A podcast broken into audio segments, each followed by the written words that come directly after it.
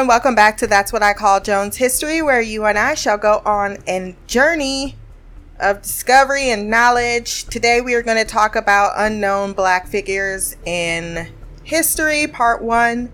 I will be reading from several sources that are listed below, so if you want to learn more, definitely check that out. Let's start with William Tucker, son of indentured servants from Great Britain he was the first recorded African child to be born in the colonies in 1624.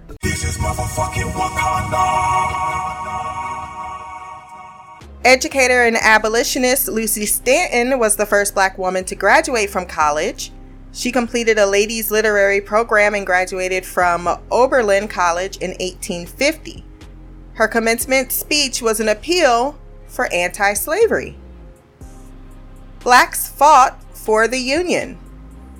By the end of the Civil War, about 179,000 black men served as soldiers in the U.S. Army, making up 10% of the total troops. An additional 19,000 served in the Navy, according to the National Archives. Nearly 40,000 black soldiers died over the course of the war, 30,000 of infection or disease. Black soldiers served in artillery and infantry and performed all non combat support functions that sustain an army. Black carpenters, chaplains, cooks, guards, laborers, nurses, scouts, spies, steamboat pilots, surgeons, and teamsters also contributed to the war cause. There were nearly 80 black commissioned officers. Black men fighting in the Civil War have often been depicted in movies, but little has been said about the black women these women, who could not formally join the army, served as nurses, spies, and scouts according to the National Archives. The most famous was, of course, Harriet Tubman, who scouted for the 2nd South Carolina Volunteers, and who, during the entire anti slavery movement, was one hell of a badass.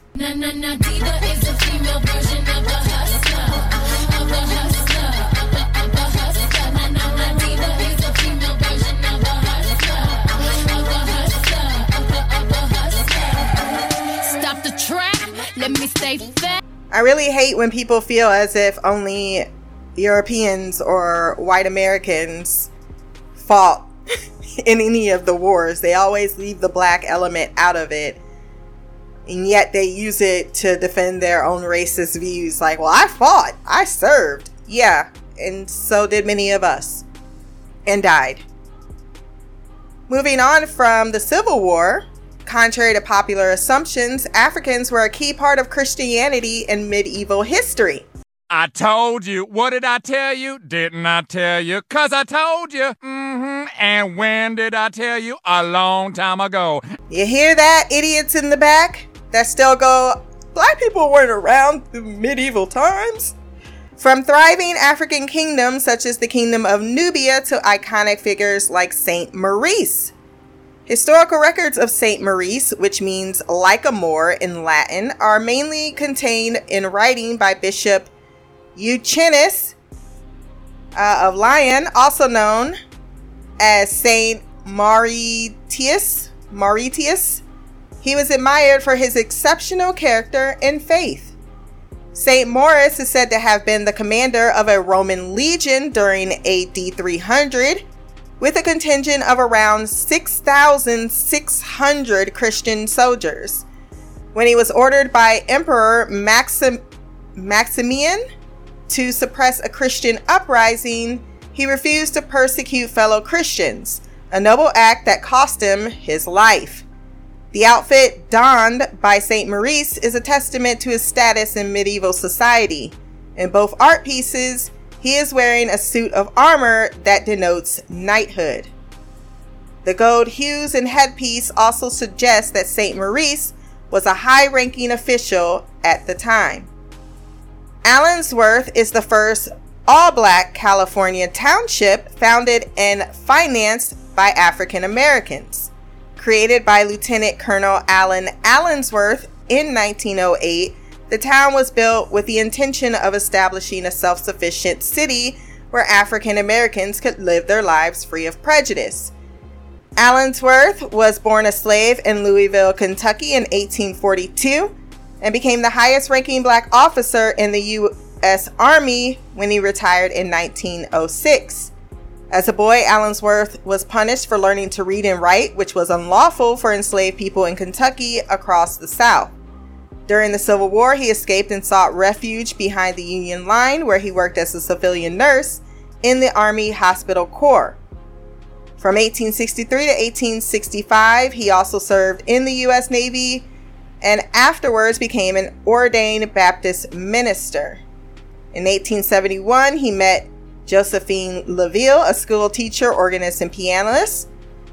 They were married in September 20th of 1877. She worked diligently with her husband to promote his educational and religious works.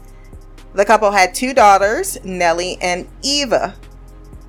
Allensworth discovered that of the four Black Army regiments, the Buffalo Soldiers, there were no black chaplains. He immediately sought that appointment. On April 1st of 1886, President Grover Cleveland appointed Allensworth, Reverend Allensworth, as chaplain of the 24th Infantry at the rank of captain with the responsibility for the spiritual health and educational well-being of black soldiers in the regiment. At the time of his appointment, he was the only he was only the second African American after Henry Plummer named to serve as US Army chaplain. After his retirement, Allensworth traveled widely throughout the United States lecturing the need for self-help programs which would enable African Americans to become more self-sufficient in 1904, the family decided to settle in Los Angeles. One of his goals was to identify a town site in the state of California where African Americans might start a new life together outside the restriction of the Jim Crow South. Colonel Allensworth was not alone in that agenda, though. He was joined by three other men William H. Peck, an AME minister in Los Angeles, J uh, W. Palmer, a Nevada miner, and Harry Mitchell, a Los Angeles realtor. Now, this is, of course, before Tulsa. The town did, in fact, thrive on agriculture. Uh, there was businesses including barbershops, bakery, livery stables, drugstores, machine shops, and the Allensworth Hotel. The town did suffer a great loss in 1914 when Colonel Allensworth died after being struck by a motorcycle while visiting Los Angeles. The town, however, continued to grow due to the leadership of Oscar Overr, the Justice of the Peace, and Professor William A. Payne, the school principal. New residents continued to arrive and the town continued to prosper until the early 1920s when, you know, there was, of course, the Roaring Twenties, which saw a lot of a lot of agriculture based type of businesses lose to more of the uh, the northern industrial industrialization. Allensworth prosperity peaked in 1925, and after that date, the lack of irrigation water began to plague the town. Irrigation water was never delivered in sufficient supply as promised by the Pacific Farming Company, the land development firm that handled the original purchase. As a result, town leaders were engrossed in lengthy and expensive legal battles with the company, expending scarce financial resources on a battle they would not, unfortunately, win. By the 1930s, the town's population, according to the U.S. Census, had dropped below 300 people as residents, and nearby farmers began to leave in search of other employment. Yet through the early 1960s, the town continued to exist even if it did not thrive. Then in 1966, the state of California discovered high levels of arsenic in the drinking water. That's fucked up. Most residents left, but 34 families remain, leaving Allensworth all but a ghost town. One decade later, in 1976, the California State Parks and Recreation Commission did approve plans to develop the Colonel Allensworth Historic Park on the central portion of the town. The process started in 1609 uh, when Cornelius Ed Pope, an African American draftsman with the Department of Parks and Recreation, began a campaign to persuade state park officials and the general public that the town site had particular historic and cultural significance for California's African American population. And I cannot help but agree. Pope related how, as a boy, he had lived in the house once owned and occupied by the Allensworth family. As a part of the restoration project, several buildings have been reconstructed or restructured to the likeness of the historic period of 1908 to 1918. This is something I was not aware of at all and definitely has been put on my bucket list to visit as part of African American heritage in the United States. Because I feel as if we don't have a lot of things that we built up from the ground up that we can go and see in monumental form. Sir Morion, the Black Knight of the Round Table. You know the tales, the tales of the valiant knights of the Round Table, but did you know that they were not all white? Early text vividly describes Sir Morion as black. To quote a translation of the saga of Morion, as seen in ancienttext.org, quote, He was all black, even as I tell ye, his head, his body, and his hands were all black, saving only his teeth. His shield and his armor were even those of a Moor, and as black as a raven. Brown skin, you know I love your brown skin.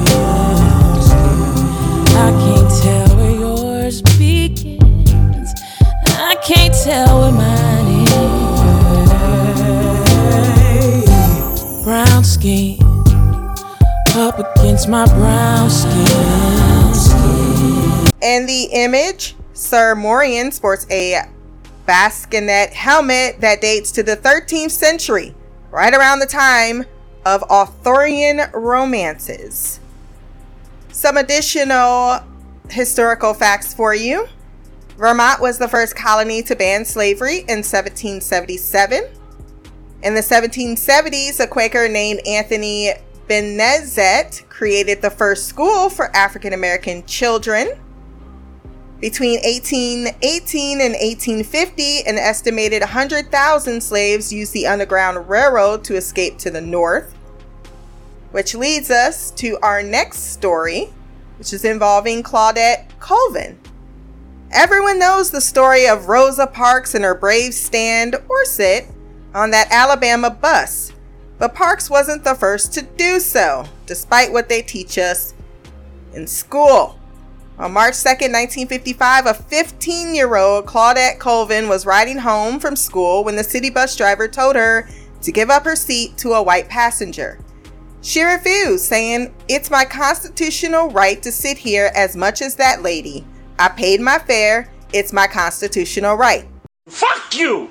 I ain't having that shit! Colvin felt compelled to stand her ground. Quote, I felt like Sojourner Truth was pushing down on one shoulder and Harriet Tubman was pushing down on the other, saying, Sit down, girl. I was glued to my seat, she told Newsweek later. According to biography.com, the NAACP briefly considered using Colvin's case to challenge the segregation laws, but it decided against it because of her age. Shame. Shame. Shame. So remember her name, since apparently uh, the NAACP didn't want us to. In a study published in the Journal of Antiquity, covered by the Daily Mail, researchers from the University of Reading's Department of Archaeology discovered that people of North African descent lived in Britain thousands of years ago. Of particular interest were the artifacts and remains of an African woman dubbed the Ivory Bangle Lady. According to the researchers, quote, this skull is particularly interesting because the stone sarcophagus she was buried in and the richness of the grave goods means she was very wealthy, a very wealthy woman, absolutely from the top end of New York society. Her case contradicts assumptions that may derive from more recent historical experience, namely that immigrants are low status and male, and that African individuals are likely to have been slaves. We're looking at a population mix which is much more closer to contemporary Britain than previous historians had suspected. So basically, When it comes to history, it is always written by the victors, and thus the stories that they're looking for are for the support of that. And all the others are brushed aside or never researched. That doesn't mean that they didn't happen. And now more people are starting to get interested in that untold story regarding Africans, blacks, Moors, uh, brown people in general over the centuries. Because as I stated before, history moved from the east to the west. It just seemed to have stopped in the west, and for some reason they're like, yeah, we didn't need any of y'all help before then. And I'm like, the fuck? While y'all was losing a third of your population, we was thriving.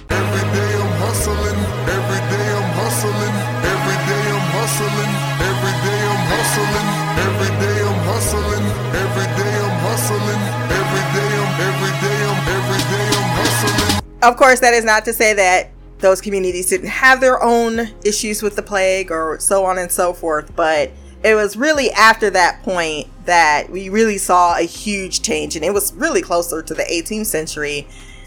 Well, maybe around the 15th century. Yeah, about 14th, 15th century is where you want to see European power truly, truly being in their hands. The takeaway is that there is a rich yet largely untold history of black slash African people in European society Pre modern Europe was clearly more diverse than most people assume, and I need people to stop getting all of their historical knowledge based on what television, t- t- what TV tells you to think about history. Stop it. Get some help. William Wells Brown's novel, Clotel, or The President's Daughter, is the first written by an African American to be published in 1853. Never heard of it, but I'm going to check it out. Hattie McDaniel became the first black person to win an Oscar for her supporting role in Gone with the Wind in 1940. Sidney Poitier was the first black man to win 24 years later for his leading role in Lilies of the Field. It's funny, we remember Sidney Poitier, but we don't remember who Hattie McDaniel is at all. Annie Turnbo Malone was one of the country's first black millionaires. She started Poro Company, which made hair and beauty products for the black community. She hired the young Sarah Breedlove as one of her door to door sales agents. You probably know Breedlove better as Madam C.J. Walker, who invented a line of African American hair products, according to Biography.com, after suffering from a scalp ailment that resulted in her own hair loss. In 1864, Rebecca Lee Crumpler graduated from the New England Female Medical College as the first black woman to receive a medical degree in the U.S. Baseball legend Jackie Robinson had an older brother, Matthew Mac Robinson, who broke the Olympic record in 1936 in the 200 meter dash. However, he took home the silver medal because he finished behind Jesse Owens, who is much better remembered. Cathay Williams was the first and only known female Buffalo soldier. Williams was born into slavery and worked for the Union Army during the Civil War. She posed as a man and enlisted as William Cathay in the 38th Infantry in 1866 and was given a medical discharge in 1868. I'm a boss ass bitch, bitch, bitch, bitch, bitch, bitch. Before becoming a professional musician, Chuck Berry studied to become a hairdresser and has a degree in cosmetology. Who the fuck knew that? He could do my hair and sing to me? Mm-mm.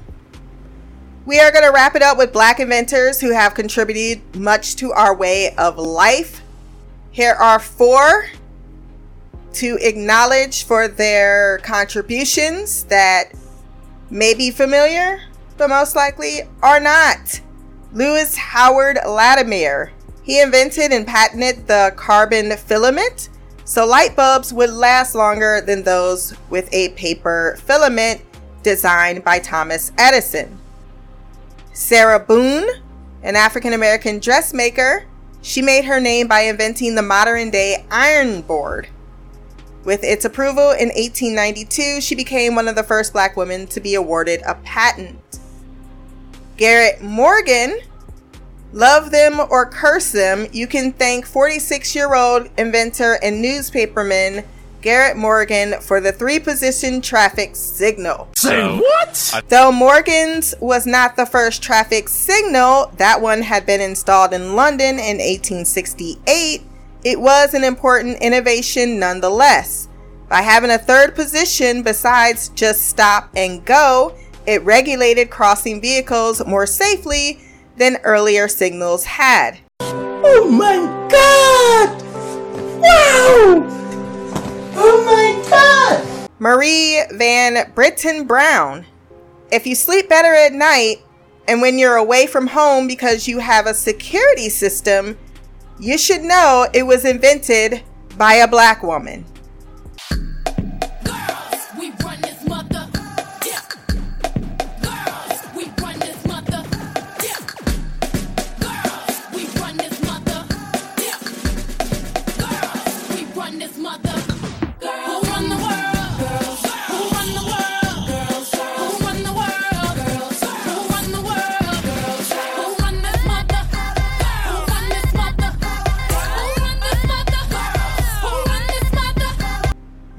Van Brittan Brown felt uneasy in her neighborhood and the police were unreliable. So, she took matters in her own hands and patented the modern home security system. Over 50 years later, the technology is installed in millions of homes, particularly white ones, and offices worldwide. Looks like we got a few more minutes so we can give a few more facts here. Nat King Cole was the first African American to host a TV show when the Nat King Cole show debuted on NBC in 1956. In 1973, Stevie Wonder was the first black artist to win a Grammy for Album of the Year for Inner, Inner Visions. He's still alive, right? I'm pretty sure I would know if he had passed on. Founded in 1984, the Bill Pickett Innovational or Invitational Rodeo celebrates black cowboys and cowgirls and is the only touring African American rodeo in the world. Would you go to this rodeo? I I don't think so. I don't like rodeos in general, so I don't think I'll be a huge fan of this. The theme song to public television's popular children's program Reading Rainbow is sung by Chaka Khan.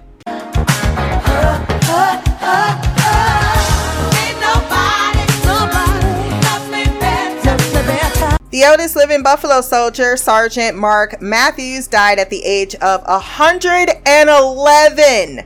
Hey, bro. What? Oh my god!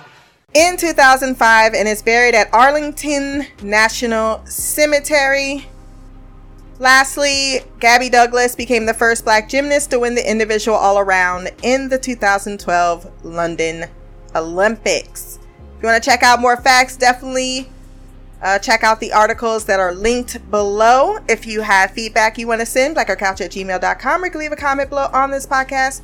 My social media will be there as well. Remember to like, share, and subscribe. If there are stories that you want to hear, definitely reach out to Twitter or comment below as well. And I look forward to doing part two uh, sometime after we do part three of Scotland. Until next time, peace, hair grease, and black girl magic.